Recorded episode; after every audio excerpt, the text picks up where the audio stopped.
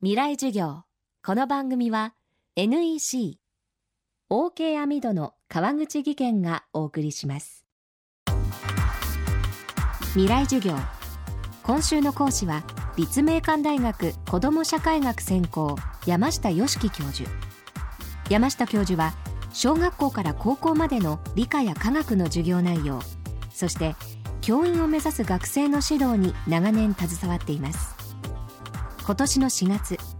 中学校3年生の理科の教科書に30年ぶりに放射線に関する記述が復活しました。今週は子どもたちが学ぶ科学の本来の目的について伺っていきます。未来授業1時間目。テーマは2つの放射線教育。中学校の3年生の、まあ、一番最後の単元で放射線を扱いなさいというふうになったんですけどこれはだからあの福島の原発の問題以前にね学習指導要領でまあ決まっていったわけですわ。で見てみますとねその学習指導要領をねこう書いてますわ。まあ、原子力発電ではウランなどの核燃料からエネルギーを取り出せることそれから核燃料は放射線を出していること放射線は自然界にも存在すること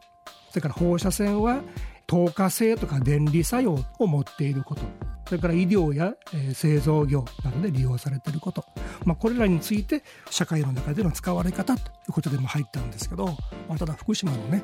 え、事故ありましたのでそれ以降ね、まあ、ここにありますようにこういう副読本ですわね。こういう副読本が文科省から出たわけですわ。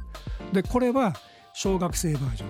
中学生バージョンで高校バージョン。でさらにまあ教師用のマニュアルと。こういうものが出ましてねだから中学校の3年生のある時期でまあ扱うことになってるんですけど、まあ、しかしこういう副読本によって小学生中学生高等学校それぞれね扱う方向でといいますか、えー、まあ無視はできないという形になってますよね。で、まあ、副読本では福島の原発の事故を受けてのこれ副読本ですのでやっぱり人体への影響とかねいうのがこうクローズアップされてます。で、えー、っと中学校の3年生に入ったこの、まあ、いわゆるこう教科書やねではリスクの問題よりも放射線がこういうふうに活用されてますっていうね実社会での活用というのがね中心ですのでだちょっとその辺にまあ齟齬があると思うんですけど、まあ、ただこの副読本ではいわゆる人体への影響というのがかなりこうクローズアップされています。だから、まあ、実際の中学校での授業でもこの副読本を仮に使おうとすればねその辺のリスクにもねしっかりとこう触れるというなりますね。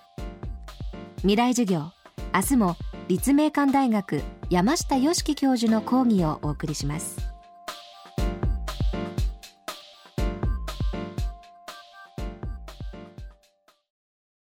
未来授業。この番組は NEC OK アミドの川口義賢がお送りしました。こんにちは。新井萌です。地球にも人にも優しい OK アミドで気持ちのいい夏を送りましょう。萌はアミドでエコライフ。川口義賢の OK アミド。